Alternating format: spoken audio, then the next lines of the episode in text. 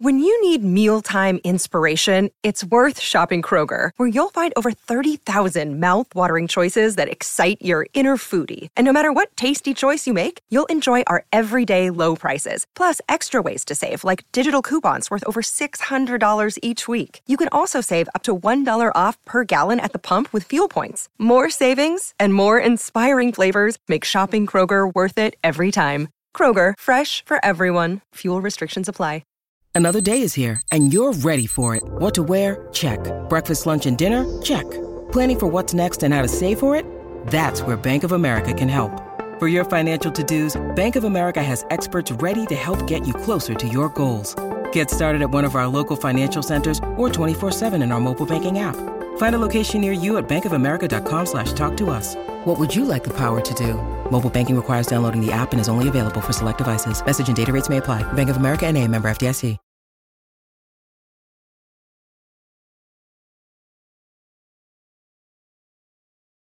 Hello, and welcome to a new episode of the Burning Question series by Fantasy Football Scout. In this series, Pros and I, Sonaldo, talk about the key hot topics for the week. I am here in sunny California. It is about 6:12 a.m. in the morning, and uh, uh, this is how much I'm dedicated to FPL and, and love FPL. But I'm very, very excited to be speaking FPL with my good buddy Pros from the other side of the world. Pros, how are you doing after a very uh, long and fun game week? Yeah, it was long, uh, fun. I don't know, but uh, I'm doing all right, man, and uh, love your dedication. I'm sure everyone's delighted that you're on and you've been able to make it. Um, yeah, I mean, look, uh, we're going to talk about this game week. Normally, we don't do a game week review. Uh, this is more about you know pertinent questions that we're facing.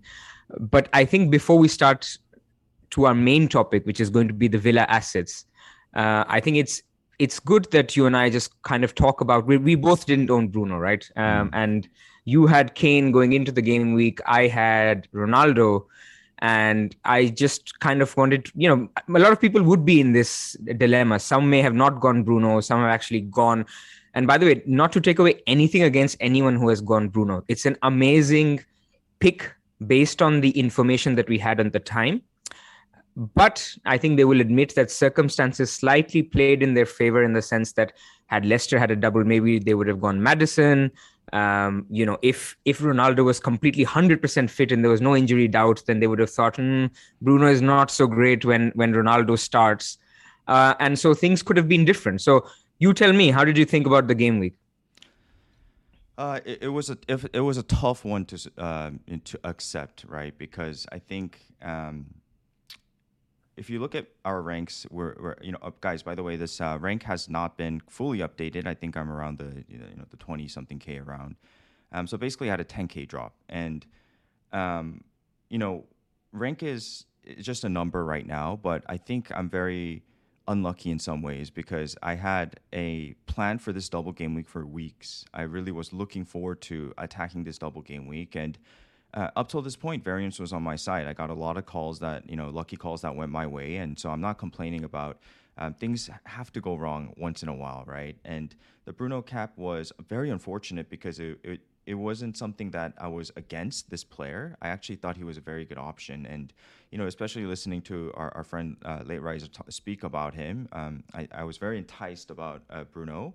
However, um, I had Kane, you know, and I, the whole plan was to attack this double game with, with Kane as my captaincy. And Pross, I, I spoke to you towards the end of it about how you know I, I don't feel good about this game getting canceled, uh, North London Derby, and of course it got canceled. So I guess in hindsight, it was also the right move because. What did you do then? I mean, for our for our mm-hmm. listeners, what what move did you make? So I basically, guys, I went from Kane to Ronaldo for a minus four uh, and uh, you know, Pros basically put it best. He said, "Okay, you're taking a minus for insurance because we knew his EO was above 100%. I do believe he was just above 100. So, um, I think it was a strategic move to kind of defend, but actually it didn't go my way. So."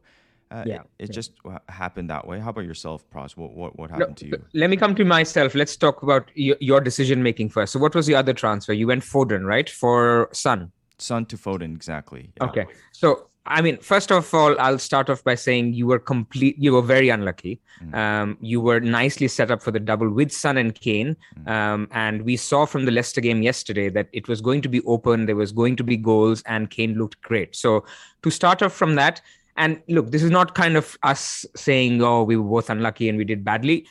It's fine. There will be game weeks where you get lucky. There'll be game weeks where you don't. There'll, there are game weeks where you take informed decisions. And I think really the people who've gone Bruno, who've captained Bruno, have taken informed decisions. And actually, it's not lucky at all. Mm. I'm talking to the people who didn't go Bruno. Um, so for them, there was a little bit of, you know, you were planning for something like you did, Son and Kane, and then suddenly the, the game is off. And so now your thought process was, how can I? I think originally your plan was just to do Foden, right? And basically no. that was, I think, a, a, very good move. Many managers like Hall of Fame number one Tom Stevenson has done the same move, which is basically Son to Foden, because this week, as we know, everyone is now looking at City assets. So you basically made that move one week ahead because who else were you going to get? Maddison didn't have a double, Raphinha didn't have a double. Um, no, you know, Coutinho, you could have punted for a week before, but again, that was no more than a punt. So basically, unless you go uh, a Foden, which is a long term move, or you go for basically instant gratification with Bruno. So, my question to you is Did you ever think about a structure where you said, okay, I'm not going to go Foden, I'll go Bruno, and for Kane, I'll go somebody cheaper? Absolutely. That was my first, first option. So, this is why okay. I feel even uh, worse about this situation because I, I, I, it was very simple for me. I had Kane. I thought he was going to double, e- even to the day of, right? I think it was just a couple hours before. I can't remember exactly. And all I was thinking about was, oh, this is super easy. Son to Bruno, captain him, and have him as placeholder for Salah. And you know, we don't. I don't need to have him a place placeholder because essentially I can just downgrade Kane and, and upgrade anyone in the midfield. But exactly. I was 0.3 or 4 short of that move.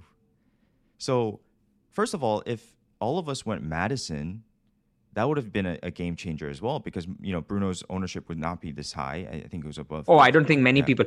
To be honest, other than Late Riser, who who we had this separate discussion with way back early in the week before Leicester um, Leicester's game was cancelled. Everyone, including myself, was going to go Son to Maddison. Exactly. I don't think there's a question about it. Now, would Maddison have done well in a double? He also scored yesterday, possibly. But what that would have meant is the captaincy would have been a lot more concentrated on Maddison yeah. rather than a Ronaldo. I mean, and that would have been, again, this is where people who didn't go Bruno were slightly unlucky because then that would have concentrated there. And even though Bruno would have hauled, not many would have had him anyway. So that's where I think it was the perfect storm of Rangnick saying Ronaldo is is fine, which completely turned out to be false. Bruno basically doing really well. The formation change. So that's where the, the, the sense and the educated gamble that people who had Bruno uh, won, and and rightly so. I think I'm really happy for those who went there. And you know, he was not that highly owned. So you and I, we've had seven, eight k rank drop. It's not yeah. the end of the world. It's the opportunity of those who went Bruno and profited. Look, I think I think well done to anyone who did it. Mm. Uh, anyone who didn't go there, it's not the end of the world. It's not a big rank drop. Don't think in this rea- in this fantasy world of had I gone Bruno, my rank would be 4K or this. It's all right. Given how the season is going to pan out, there's going to be lots of doubles. There's going to be a lot of people who will basically go for a captain that has a double game week you some will pay off some will not pay off. So i wouldn't worry too much. Don't let it affect your future decision making. And in some ways look had you gone bruno and downgraded let's say kane to a i don't know a dennis because he he possibly had a double game because now this week actually your team isn't that that good right? Because now you don't necessarily want to keep bruno long term. You don't want to have dennis and king as your as your upfront. So in some ways you're in a better position now. Of course losing out on 40 points isn't ideal but that's just the way I look at it. And so you you were at the wrong end of the transfers this week, and look, so be it. And now let me talk about my own personal situation and my thinking. So mm-hmm. I was always looking at either a son to Foden or a son to Maddison. Mm. Um, and that was my only move because Ronaldo was there. He was doubling. Once Rangnick said that he's fine, that he was going to be my captain. I had another complication. I already had three Man United assets. The the gift that is Dalot kept giving, uh, and so I basically I had the money, but I couldn't go Bruno without a hit because I would have had to change Dalot to somebody and then Son to Bruno. But I'm going to be very honest. I would I did not consider that because for me, Ronaldo was going to be the captain. So get going Bruno wasn't the move. I was looking more long term. So then the question was, should I go Foden or should I save a transfer? Ultimately, I ended up saving a transfer. I'm in a better position this week. I have zero regrets because I didn't think Bruno would would put in the numbers that he did. And for people like me who already had Ronaldo, it didn't make sense because for me he was the better captain had he played both games. Hindsight can be whatever, but I stand by that decision. So we wanted to spend the first 10 minutes of of burning questions just doing a little bit of introspection usually we don't spend too much time on the last game week but i thought ronaldo it's it's good to talk through it you know go through our pain um, of of uh, of not having the the captain that banged but look you and i have been reasonably lucky over the last few weeks um, i think you and i both didn't own salah uh, when he missed the penalty right is that correct uh, yes, we were. I forgot about that. So, so we were lucky with we were lucky there. Uh, we both owned Bowen last week when someone Antonio, and it was a really 50-50 decision. So, everyone can think back at instances where they've been a little lucky. And look, if this time it hasn't gone your way, it's not the end of the world. There'll be lots of doubles. You can make up your point. So that that was our little bit of a thought process of um, you know how we thought about Bruno and how we ended up. I think we're both under 30k, 20ish k. So yeah, uh, you know, very well placed. Uh, as I was telling you, with with chips in hand, uh, I think both are both of us have two free hits in hand. It's a great space to be in, and anyone else who's got a wild card, one free hit at least, you guys, you know, you're all well placed to have a massive rank boost. Because as the Premier League is now going to change rules over the international break, mm. games will be more predictable planning becomes more predictable, which will put you ahead of the people who are actually not doing the research and not listening to this uh, video. So um, that was a little bit of intro. Um, do you want to introduce the, the main topic, uh, Andy? Yeah. Um, uh, one second. Uh, let me fix this audio.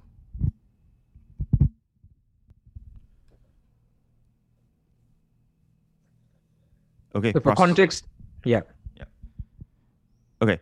Um, so today, um, you know, uh, appreciate you kind of speaking through, you know, your ideas and what happened. And, you know, it's very easy for us FPL managers to kind of think about the bad case scenarios instead of uh, all the good stuff that's led up to it. And again, um, still a long ways to go to the end and a lot of doubles to be played. So, you know, keep going, keep making the right decisions. The outcome is the outcome. You can't control the numbers. All you can do is control how engaged you are and what decisions you make. So, um, continue continue to uh, keep playing, guys. Um, so.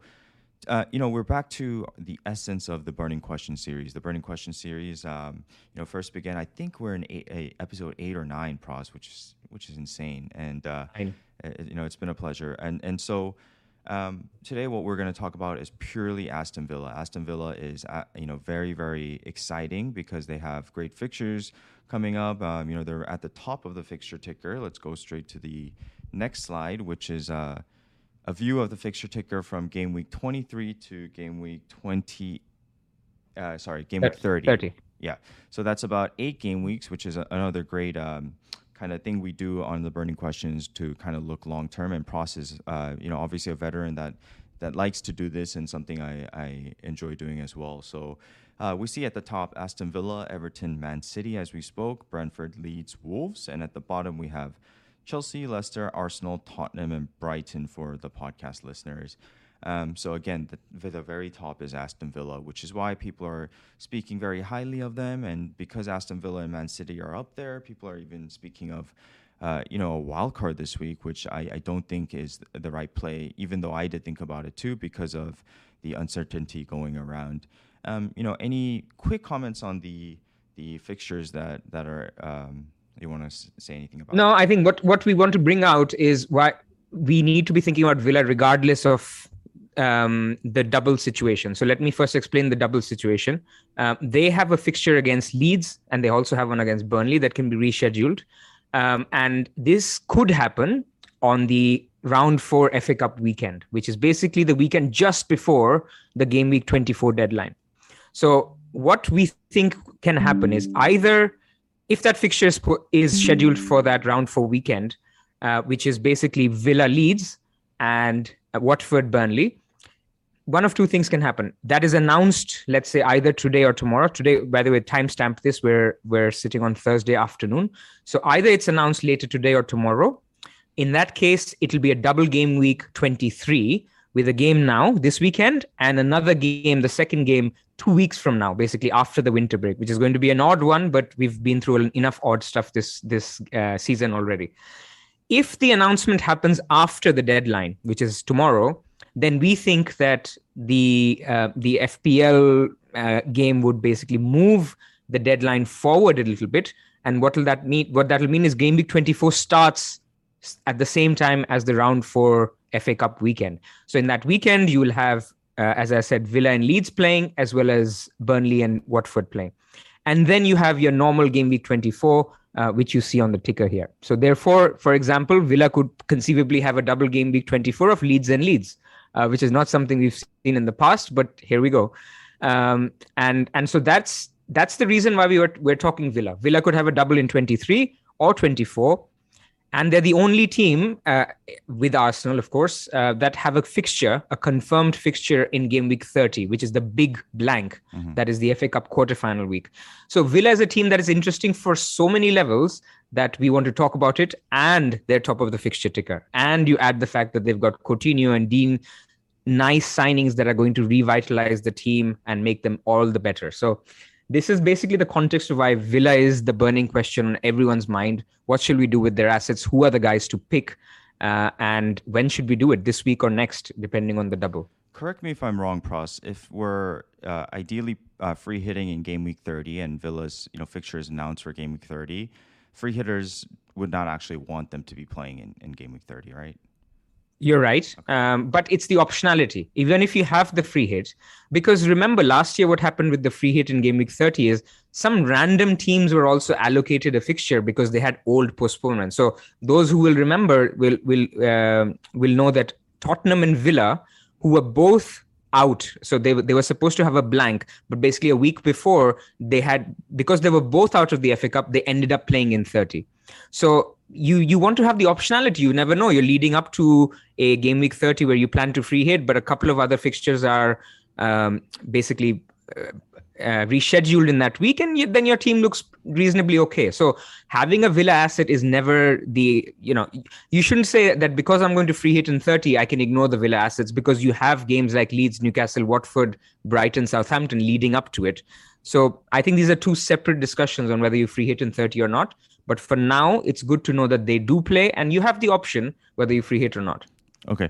So what we're gonna do, guys, is uh, you know as we uh, you know, as we speak through Aston Villa assets, we're going to first uh, talk about defensive stats as a team from when Gerrard took over in game week 12. So basically, uh, you know, we have a good, good, decent sample size. Gerrard's been around for a while now, and uh, you know, he's been fantastic so far. And then what we're going to do is look at the attacking stats as a team. So we're going to, you know, compare how they did defensively and attacking. By the way, they've had some, you know, tough fixtures throughout this period and their fixtures about to get good. So it's very interesting to kind of analyze these team statistics. And then we're going to kind of look through their average positioning versus Man United and, and how they may set up uh, moving forward. And using all of this, we'll kind of you know decipher who are maybe top three, top four, top five picks from Aston Villa in order. Uh, would be um, obviously very team dependent, and then finally we'll end it with uh, with our buzz team. So that's kind of the agenda for Aston Villa burning questions today. So we move to the next uh, slide, which is the defensive stats since Gerrard took over in game week 12. Uh, and you know, let's remember they played City, Leicester, Chelsea, Liverpool, Man United in this uh, period. But guess what? Their defense is pretty good uh, in terms of uh, statistics. Pras, can you please explain what we have here um, and what we're looking at?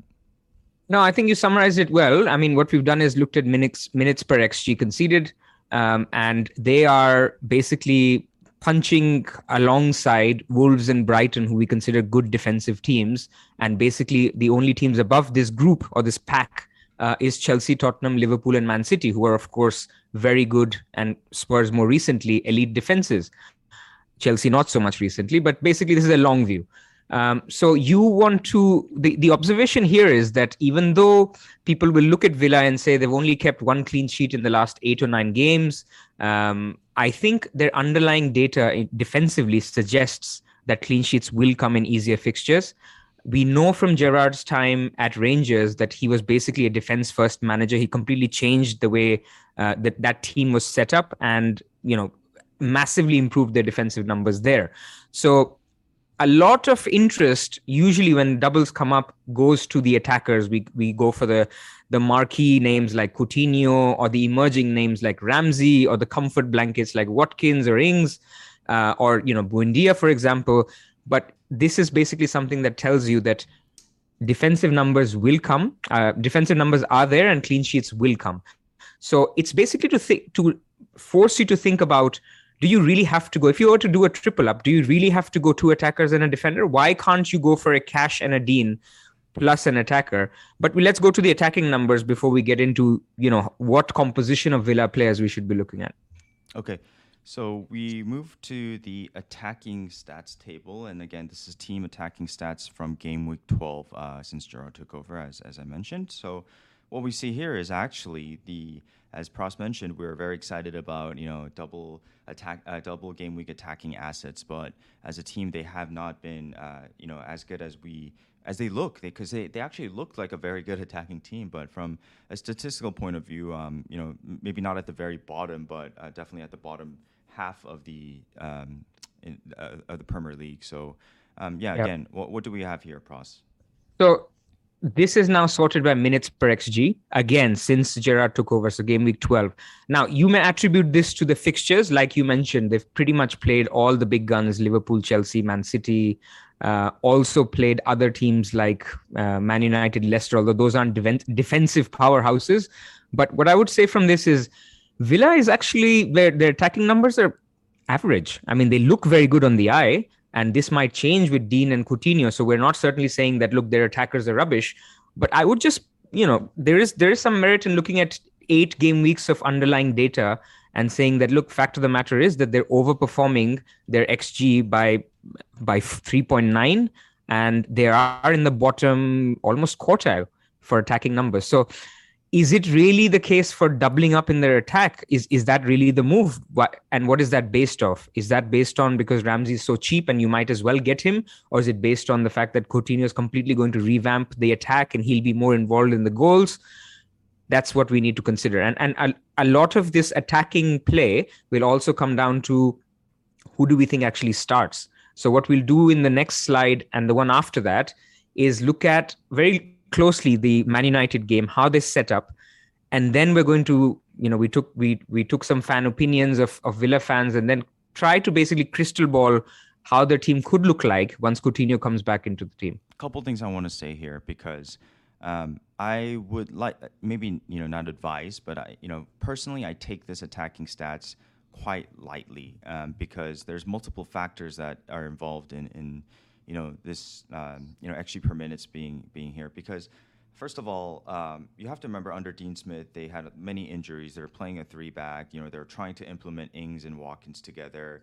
That you know there was a lot of uh, you know th- things happening and things weren't going well. So when Gerrard took over um, it, it's going it was only uh, going to take time for his colors to be implemented. And I'm sure now it's uh, we're seeing some changes. Plus um, what I've been seeing from Aston Villa in the recent three, four, five game weeks is what is really very exciting. Uh, I think they've been kind of revamping and, and uh, energized and looking better and better. And um, as you mentioned, Coutinho is a very uh, key piece to the changes that will come. But Digne is a more important piece to how um, you know Gerrard and Aston Villa is going to set up, and I certainly expect their attacking numbers to go up, especially with the combination of fixtures, new players, as well as um, you know signs of form. So uh, again, uh, stats and eye test and everything you want to you know you know complement each other and, and use it together to kind of uh, make your informed decision. So let us move to the next slide, which is average positioning uh, versus Man United. Um, Pras, can you sh- share us what you think about the. Christmas tree formation? So, uh, look, I mean, I think the Gerrard system is pretty well known. Um, you have a flat four at the back, uh, but the the wing backs or or the, or the left and, and and and right defenders basically bomb forward because um, they play they pre- play pretty narrow in the middle uh, with the three, you know, usually you have a Luiz um, or a Sanson with a McGinn and a Ramsey, and then you have two inside forwards on the left and the right, a bit like Liverpool, Mhm. uh, which is Buendia on the left and Watkins on the right. Sometimes it's the reverse. And then you have Danny Ings on top. And this is what we saw against Manchester United. Um, and what you see on this right is basically at the end of the game, their average positioning. And so it's pretty clear. You see number 11 there, Ollie Watkins was the furthest forward in the team. And this is not just, you know, a Man United trend. This has been the trend throughout. He has been the guy who's been furthest forward. And the second furthest forward is Buendia. So you see Ings as the guy who's doing the, the dirty work, who's doing the pressing, and Buendia and Watkins are basically the guys who are making the runs, being more central.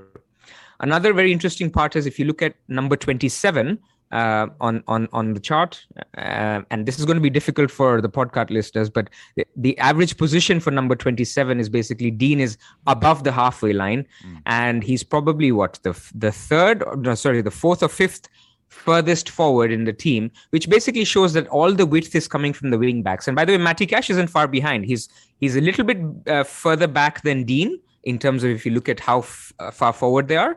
But he's also guy the guy who's essentially manning the right wing, and Digne will man man the left wing.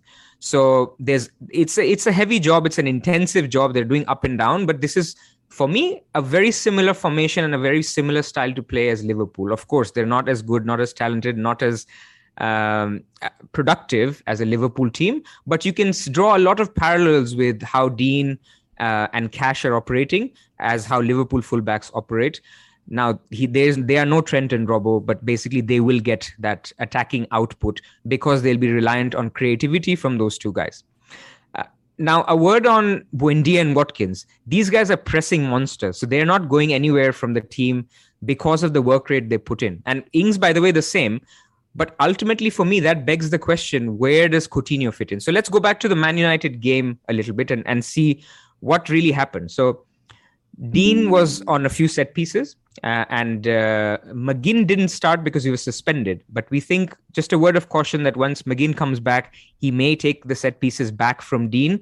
Luiz took some too, but we think that was again something that McGinn will take over. And then Coutinho took a few set pieces when he came on. So that's one little nugget on Digne. A lot of people think he'll kind of exclusively get the set pieces now. I don't think that will be the case. He'll get some in terms of chance creation, both Digne and Cash created two chances each. And yes, Digne was basically getting into the box more. He had more penalty area touches. But I, w- I keep going back to my uh, my theory of you know don't ignore Cash just because now there's Digne because there's there's a chance that you know you might want to go double defense instead of double attack. In terms of Coutinho, when he came on, he came on for Sanson, Mm.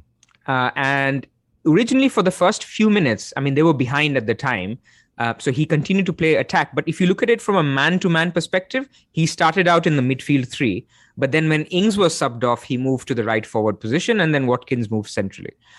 So from a game management perspective, what this tells me is Coutinho can fit anywhere, either in the middle three um, or in the front, basically uh, forward left or forward forward right. Um, that's my observation from the game. I don't know if you, Sonaldo, wanted to add anything else. I mean, I have a lot to add, but I'm going to. We're gonna let's. I'll skip the Digne part right uh, for now. I'll I'll talk about Digne once we get to the players we pick out. Um, Yeah. So I'll just quickly uh, speak on everything you've mentioned and kind of, you know, compile it into a, you know, couple a couple of thoughts. So, um, you know, the couple names you mentioned, McGinn. You know, he's not going to come into our FPL teams, but shout out to McGinn because he's actually been fantastic. Uh, that left foot is actually super deadly with the, with those long balls. So uh, he's been a joy to watch from a footballing perspective.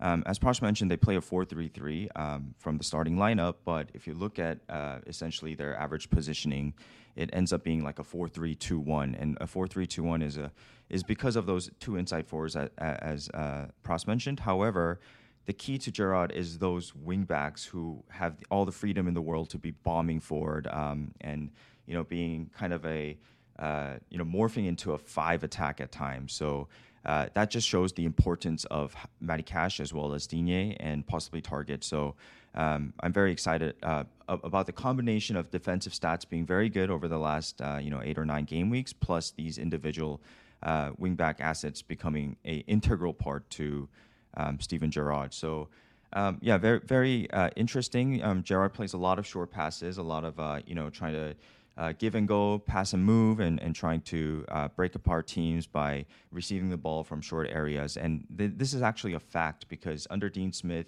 um, their the team as a sh- their team statistic as short passing was uh, very at the bottom of the uh, Premier League table but now they're at the very you know one of the top teams in terms of short passing uh, numbers. So uh, it, it, that just goes to show what Coutinho may bring to this team as he likes to receive the ball, he likes to link up with mids, likes to link up with the wingbacks, likes to you know get do you know he loves to do those one and give and go types of um, you know dribble and, and get out of uh, tough situations type of thing. So. Uh, from a tactical point of view, uh, this is what they're bringing to the table, which p- brings us to the conclusion that it's very difficult to pick out the right attacking asset because there's there's so many and they're they're gonna get rotated. They have more than enough to be to be playing. I think they're missing uh, maybe a Bissouma type of uh, character and another another right back and possibly another center back to uh, keep the team competitive and and uh, make everyone step up on another level. But I, I do think, as Prash, you mentioned too, um, that Danny Ings and Watkins is uh, going to be rotated. I don't think both of them will play, especially uh, from what uh, he wants from uh, his Rangers teams, especially. So, um, well, yeah. I think. Mm-hmm. So, sorry to interrupt. I, I was going to say, I think, I think they may share um, the duties on the forward position, but I don't think Watkins will be rotated as such. But let's go to the next slide, which is basically our our view and the fans' view of how um, Villa should set up once Coutinho is back in the team. And then what we'll do, Sonaldo, is let's go through each player. We'll talk about Ings, Watkins, Buendia, Ramsey, Coutinho, Dean, um, Cash, and even Martinez, and then just give our, you know, one sentence each on what we think about each player. Okay, I'm actually uh, pulling up the um, ideal team real quick. Sorry, guys, mm-hmm. uh, but can you speak on it, Pras? Okay, so when when Coutinho comes in, as I mentioned, he could obviously take the middle three position. So you would have a Luiz or a Sanson playing as the DM. You have McGinn uh, playing on the right, which I think, or right of the three, which is again, I think, a pretty much nailed position. So that leaves the left of the three, which is where Ramsey has been playing. It's a very box to box position, very high energy position, and he's been doing a fantastic job. But can you rule out the fact that Coutinho basically shares some minutes with Ramsey there? I don't think so. Some people do think that Coutinho could play there. Gerrard actually himself says that he he could see Coutinho playing in the middle or in the on or the inside forward position. Let's for the moment assume that Ramsey has nailed that position, and that's what we'll see in the lineup. That let's say the middle three is going to be Ramsey, McGinn, and Luiz, or Luiz or Sanson. And then in the front is where it becomes interesting because Coutinho will take one position. Buendia is not going anywhere given how he's been doing that basically leaves one slot up top for Watkins and Ings. Now, I genuinely think that Watkins will play no matter what. Mm. So when Ings plays, Watkins will play to the to the left right. or the right. Mm-hmm. And by the way, to to those wondering, it doesn't impact Watkins' numbers at all, as we saw from the Man United game where he was playing on the right. It didn't impact. He was still the furthest forward. So for me, that's irrelevant where Watkins plays, or less relevant. So Ings will, for me, then share minutes with a Coutinho uh, if that was the position because Buendia is not going anywhere and Watkins isn't going anywhere. Now Coutinho could come in and out, given he could sometimes play the Ramsey role, sometimes he could play the the Watkins role, where Watkins will then move up front.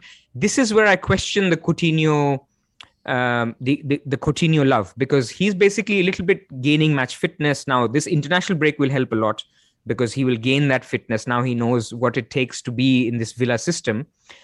But I am at this stage without further information, I'm a bit skeptical. I mean, if it's a double game week, like we mentioned at the beginning of the show, like a 24 game week, 24 double game week, they will have a game on with Leeds, by the way.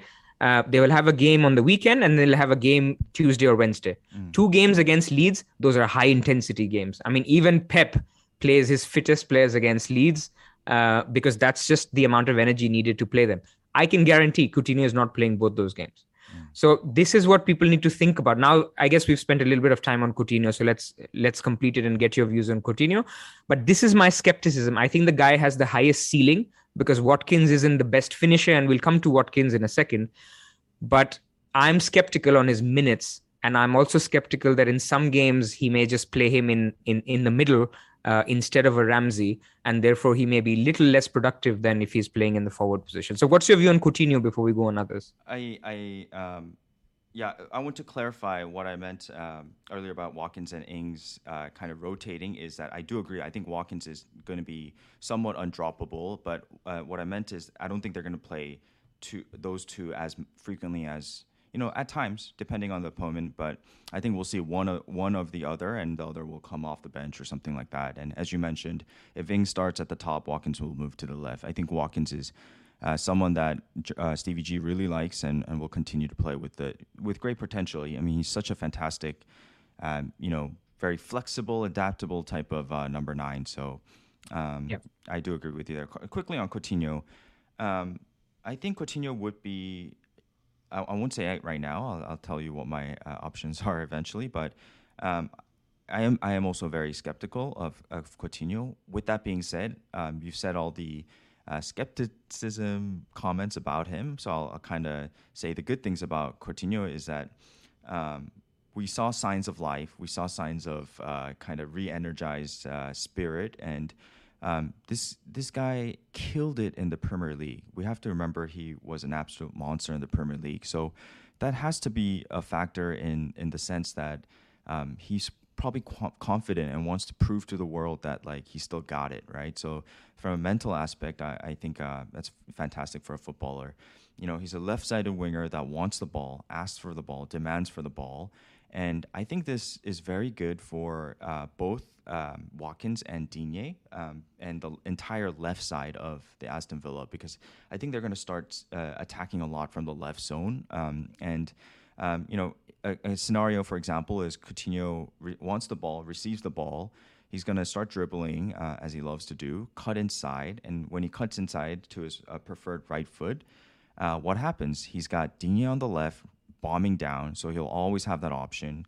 He can switch the play around and, and move the ball to the right side and, and find someone like Matty Cash um, on the other side.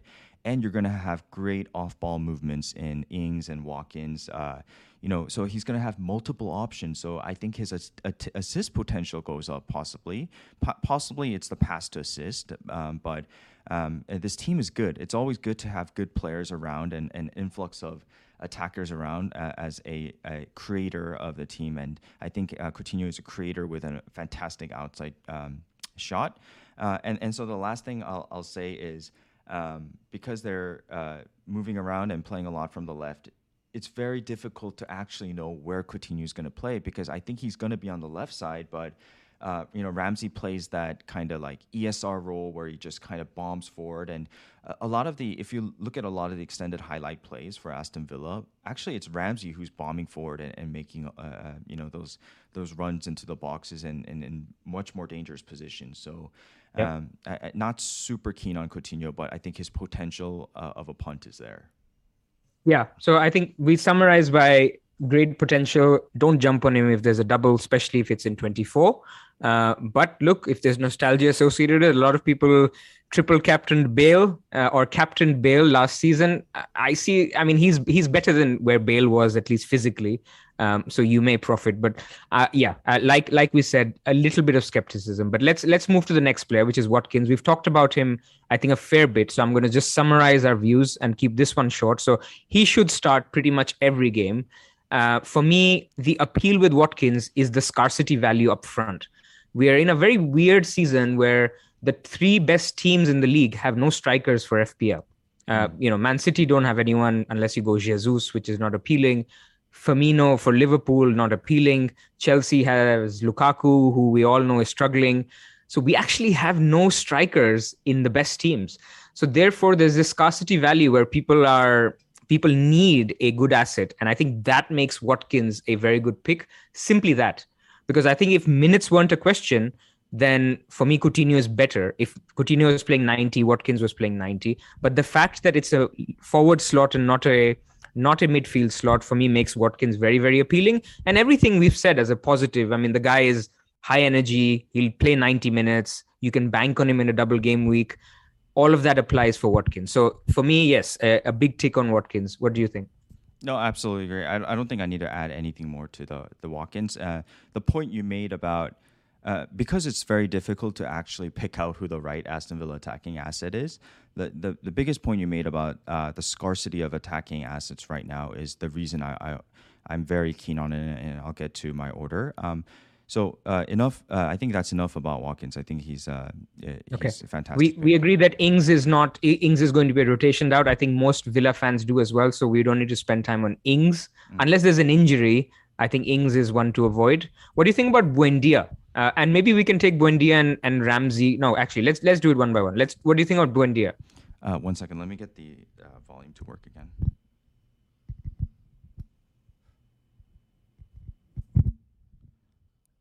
Okay. Um, yeah. So Buendia. Um, I think Buendia is someone I would not go to. Um, again, rotation risk. Uh, you know, he's had he's. Sorry, Aston Villa fans. His potential is amazing. I, I am a very big fan of Buendia. I think he uh, has the potential to become a great. Why are you sorry for that? but um, I think he's got to be more consistent. Um, and uh, you know, he'll have great games and some off games, and then he'll have great games where he's doing great, and then he'll make a, you know one or two bad passes. So um, Buendia, I think I would actually I, I think I would prefer Coutinho over Buendia. Um, Ramsey is one that interests me a lot. If anything, I, I think I would pick Ramsey over over the both of them. Possibly, uh, it's between Ramsey and Coutinho for me. Um, you know, Ramsey is super young, super cheap, and um, you know the problem with fitting one of these guys into our midfield is that, as as we've spoken on, is you know in the next few game weeks we're gonna have too many midfield assets that we want. That like, do we really have space for uh, a guy like Ramsey? Um, you know, because the midfield is not where you want an enabler right now. You you want to be maximizing that that five, in my opinion. So. Um, yeah, out, out of them, I, I, think I prefer Ramsey. But yeah, pl- quickly speak on uh, Buendia and Ramsey, please. Okay, so I think actually Buendia is pretty nailed. He was act- he was superb against Manchester United. I think he was the best player uh, in the game. Uh, now that doesn't mean he's great for FPL. I just think that means that he's fairly nailed um, uh, in terms of what he's providing for the team, both in terms of pressing and creativity whether it's between him or Ings who misses out if Coutinho plays, I think the three of them will rotate with it. Two of those three will play mostly, and I think mostly it's going to be Buendia and Coutinho who will who will eventually start. So Buendia is nailed, but when I did a comparison on on the scout members area, uh, if I look at the last four games where, where Ramsey has basically started the the last four, so both of them have done the same. Uh, for a million and a half cheaper, Ramsey has a higher XG of 0.73 versus 0.5 for Buendia. He has a higher XA of 0.7 versus 0.5 for Buendia. So their touches in the box are actually almost identical. So essentially, you're getting a similar player with a similar output for 1.5 million less. And that's the only reason where I think Buendia may not be worth it because of what Ramsey is producing. And I think my word on Ramsey is don't think of him as an enabler. I mean, given just because of his yeah. price. I mean, if we went for uh, Buendia, we wouldn't have thought of him as an enabler. It's just a gift. And then now I know people are reluctant to do it because we're in a season where there's only one real premium out there. And then people think, where am I going to spend my money if I have a Ramsey as my fifth midfielder and then I have, you know, one cheap attacker as well, whether that's Broja or a King. Um, I don't want a premium defense anymore because you know the Chelsea defenders aren't that great. Where am I going to put my money? And that's basically the reason why people think, okay, let me just go Coutinho instead of Ramsey. I think I agree with you. Ramsey is the best option, and he's a playable option. But as we will, when we will come to my ranking, for me, he's still not the third best asset. For me, cash is a little bit better than him if you were to go for a triple up. But let's go to defense now. Um, I think it's it's pretty clear for us. Ramsey is slightly higher.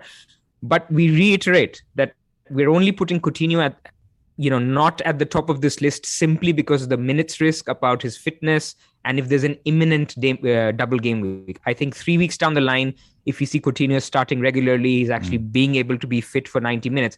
There is no question that he's the best attacker in that team. So it's a little bit of a we're not giving our best answer, but we have to use the information we have now, which is he's not quite match match fit. He may take a couple of games to start to get started with the team.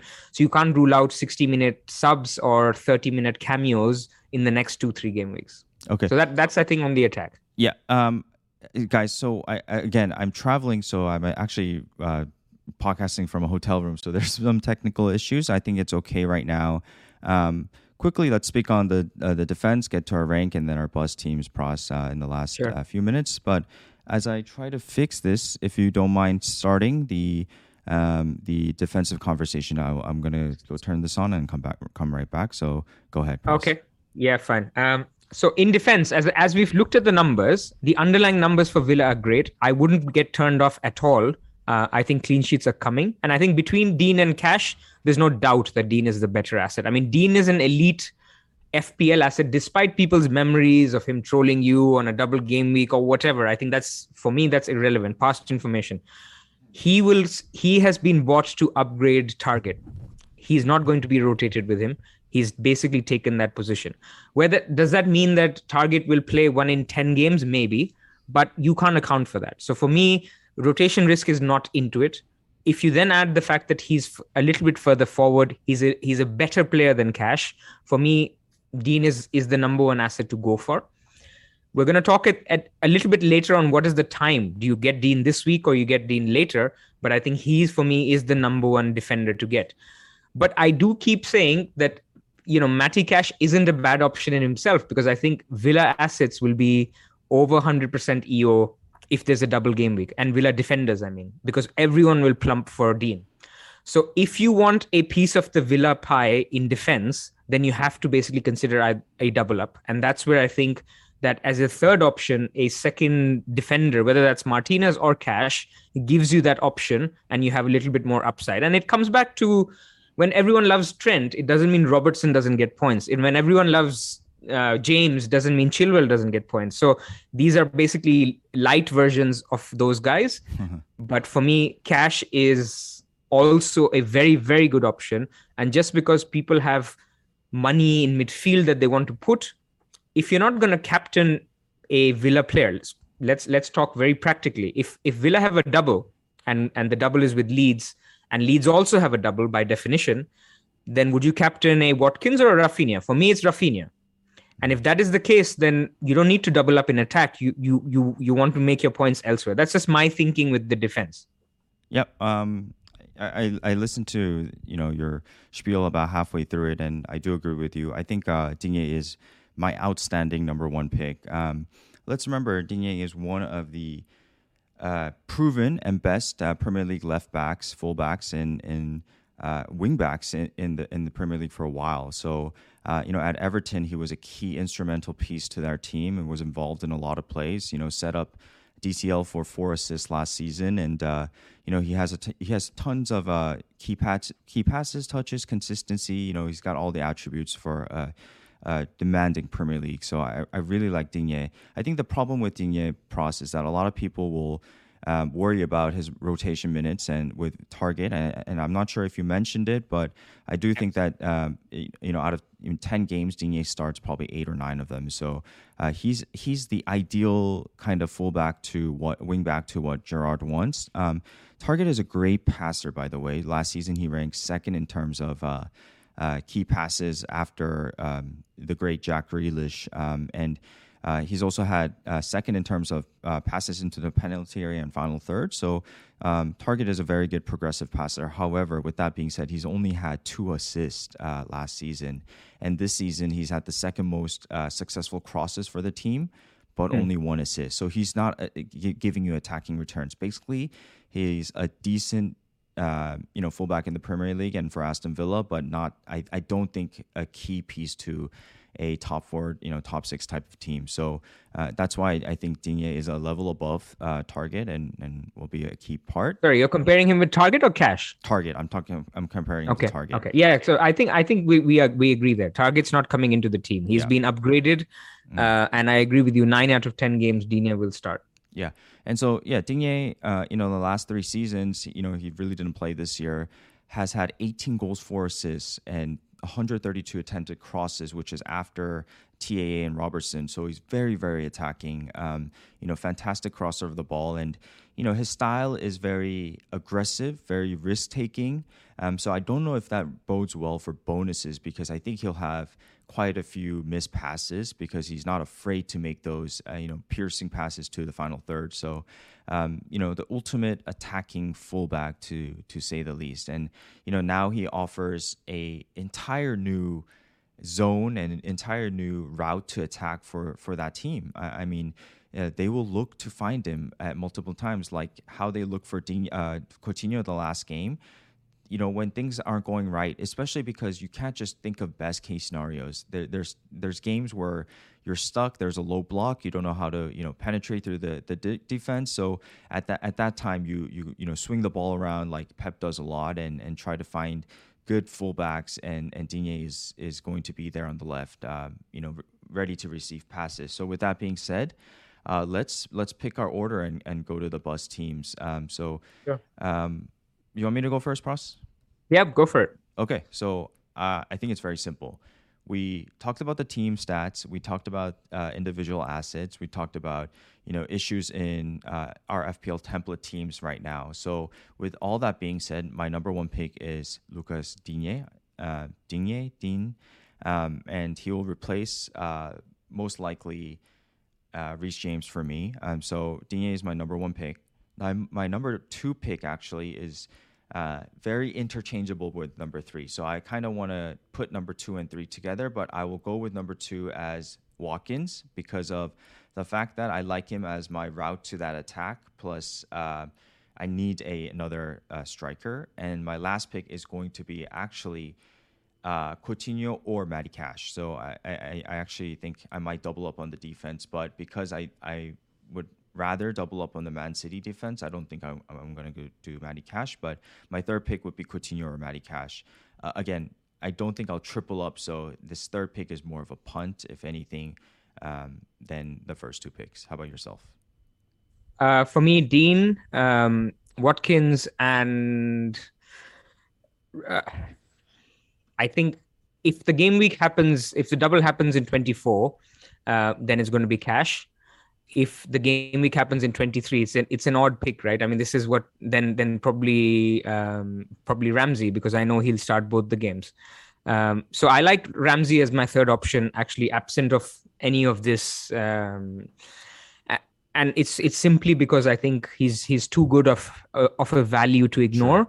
Um, even though i've talked about the fact that there's there's a lot of surplus money around he's he's actually doing pretty well and unless I see the other consideration, which I haven't talked about, is the fact that if even if Villa double, if the double is against Leeds, then I don't want to double up in defense because I know Leeds will score. In fact, in 24, if the double is Leeds and Leeds, then I would even argue is Dean the best option because they are probably going to score in both the games. I mean, Dean has attacking uh, output as well, but definitely then my second, my third option wouldn't be Cash. But if it's a Burnley double, then for then it'll be cash. So it's it's i've given a if if button then kind of answer but it's definitely for me um, dean watkins and then dependent on the double i would go for my third option. Fantastic. And uh, let's get to the final slide the buzz teams before um, we head out. And we have your team up here pros 1st mm-hmm. um, could you speak through your team? Sure. So my I had two free transfers. One of the good things coming out of last game week is that it is I did nothing. Um, so at the moment there's a there's a James shaped and a Son shaped hole in my team, uh, and uh, the guys I'm considering are obviously the Villa guys or the the Man City guys. I mean we haven't obviously we haven't spent time on the the broader fixture list, but clearly City have the best three fixtures coming up that one needs to get a get you know you, you want to get a share of those returns. If you're only going there with cancelo who is almost 100% owned you effectively have no one uh, in those city fixtures. So in my thoughts is son to foden hmm. uh, if there is no double game week james to laporte or diaz and that would be basically my my man city attacking uh, move. If there's a double announced then I can see myself going Raphinha because he would have the be- the better double, the more reliable double and then in defense maybe a dean So that's how I would think about it, depending on the announcement. Now, sitting here on a Thursday afternoon, I don't think the announcements are coming this week.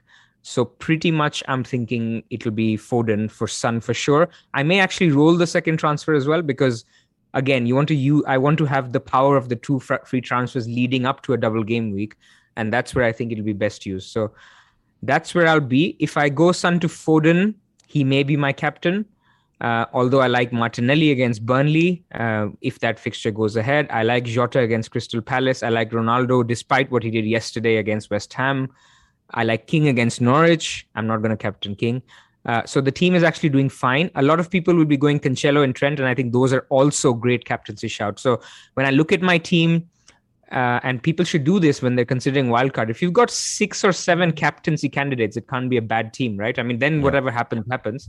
Uh, but yeah, I, I, I feel good about it. And if I have to, if I have to start uh, maybe a, a Ben Davies instead of James and save my second transfer, I'll be happy to do that because uh, the optionality over the winter break with two free transfers will be great.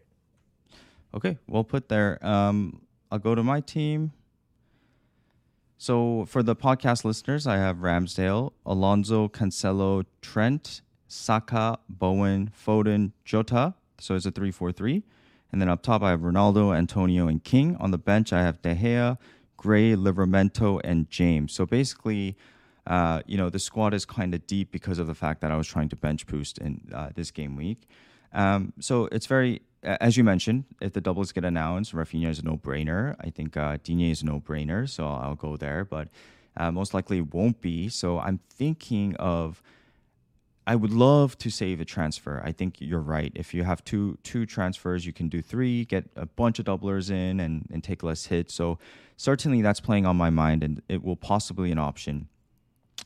Look, I do not mind playing Alonso. I actually do not mind it, right? I, I don't I like I, I think it's fine to save it and try to attack the next game week. However, because of Livramento and James being red flagged, I'm very worried about a possible benching or someone not playing or team getting canceled and and me being stuck with 10 players. So uh, most likely, my two options, if the doubles are not announced, is to roll the transfer or do James to possibly Laporte or uh, Diaz. Most likely Laporte. I think uh, they're both nailed. I don't think they're both that attacking, and uh, I'd rather have uh, a cheaper option into that triple up on Man City, which is why the Foden pick sounds great. Right now, the vice captaincy is on Saka. Captaincy is on and Jota. I don't think I'll put it on Jota. I think I'll put it on Saka or Foden, one of those two. Um, so yeah, I think that's it for me. Um, so would you wait a question? So you've decided on a Man City defender, not Dean, is it for this week? If there's no double, uh, if there's no double, it's between. I think I would go for the Man City because I think that would be uh, just a better kind of what's it called. Uh, uh, you know, an advantageous uh, move that I have over the others who will probably have one or two city attack, uh, city assets. So that's kind of where I'm going. However, Digne is also in play, even if he has a single, um, because of what we spoke about all day. I, I, I mean, very early thoughts. So, um, okay, let me. Uh-huh. Sorry, sorry, go on. Uh, to rephrase, I have uh, it, roll the transfer. I'll bring in Laporte for for James, or I'll bring in Digne for James. Okay. Okay. For people looking at Villa assets, would you su- suggest that they jump on them now, or would they wait? I think this is the right time. I think this is the right time. I mean, again, uh, the caveat being the doubles, and I think they'll do well against Everton. I mean, Everton, uh, you know, aren't, aren't aren't aren't doing well right now, and and so uh, I do think that uh, we saw signs of life um, in the second half, and and so I do think that Digne is is fine to jump on right now. I think Digne, I agree, uh, or I keep saying Digne because you keep it's Dean, um, but um, but um, I think it you can wait as well uh, if there's no double because um, obviously Benitez is gone. So Duncan Ferguson is known for a very rough. Basically, he's basically the, the get stuck in kind of manager. So he's gonna he's gonna make them solid, and they're gonna be super aggressive. Um, whether that transpires into a good performance or not, we don't know. But I would just wait a little bit if you can, if you have the luxury. Uh, this is definitely a week to sit tight, uh, if there's no double, maybe attack the Man City fixture more than jumping on the Villa guy. Um, that's just my personal view. If somebody went for someone, okay. Um, so guys, uh, that was fun recording at six in the morning in, in California. I, I do have to uh, run and get the day started. Pros, um, it, again, thank you for bearing with me. Um, and uh, this is actually our, I think, second or third time recording this because we had uh, uh, technical issues. So it, it was a fun, a fun session again, and, and always nice to chat with you. Um, yep, likewise. Yeah, so thank you guys. Thank you for viewing us today, and uh, we'll be back next week with another burning question series. So uh, have a good, have a good uh, game week and green arrows to all. Bye.